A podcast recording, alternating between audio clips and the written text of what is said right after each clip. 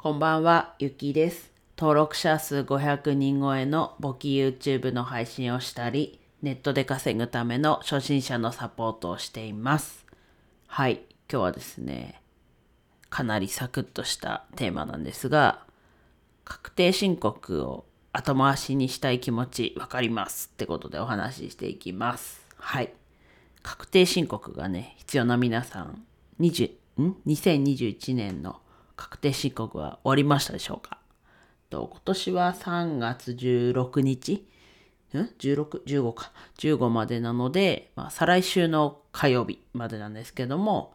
まあ、それまでに週末もあと、今回ともう1回だけっていう状況なんですけど、ね、今日はこう、経理代行ということで、確定申告のまあ直前とまでは言わないんですけど、その前段階のをやりました。でね、そしたらですね、皆さんの気持ちがちょっと前よりは分かってですね、確定申告を後回しにしたいっていうのがちょっとね、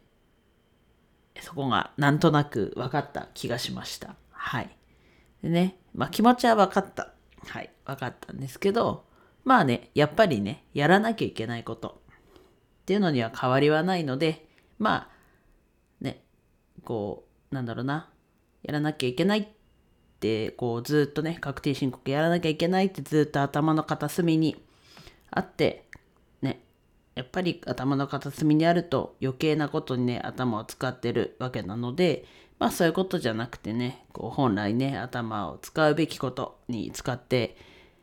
いくのがいいと思うので、まあやっぱりね、確定申告は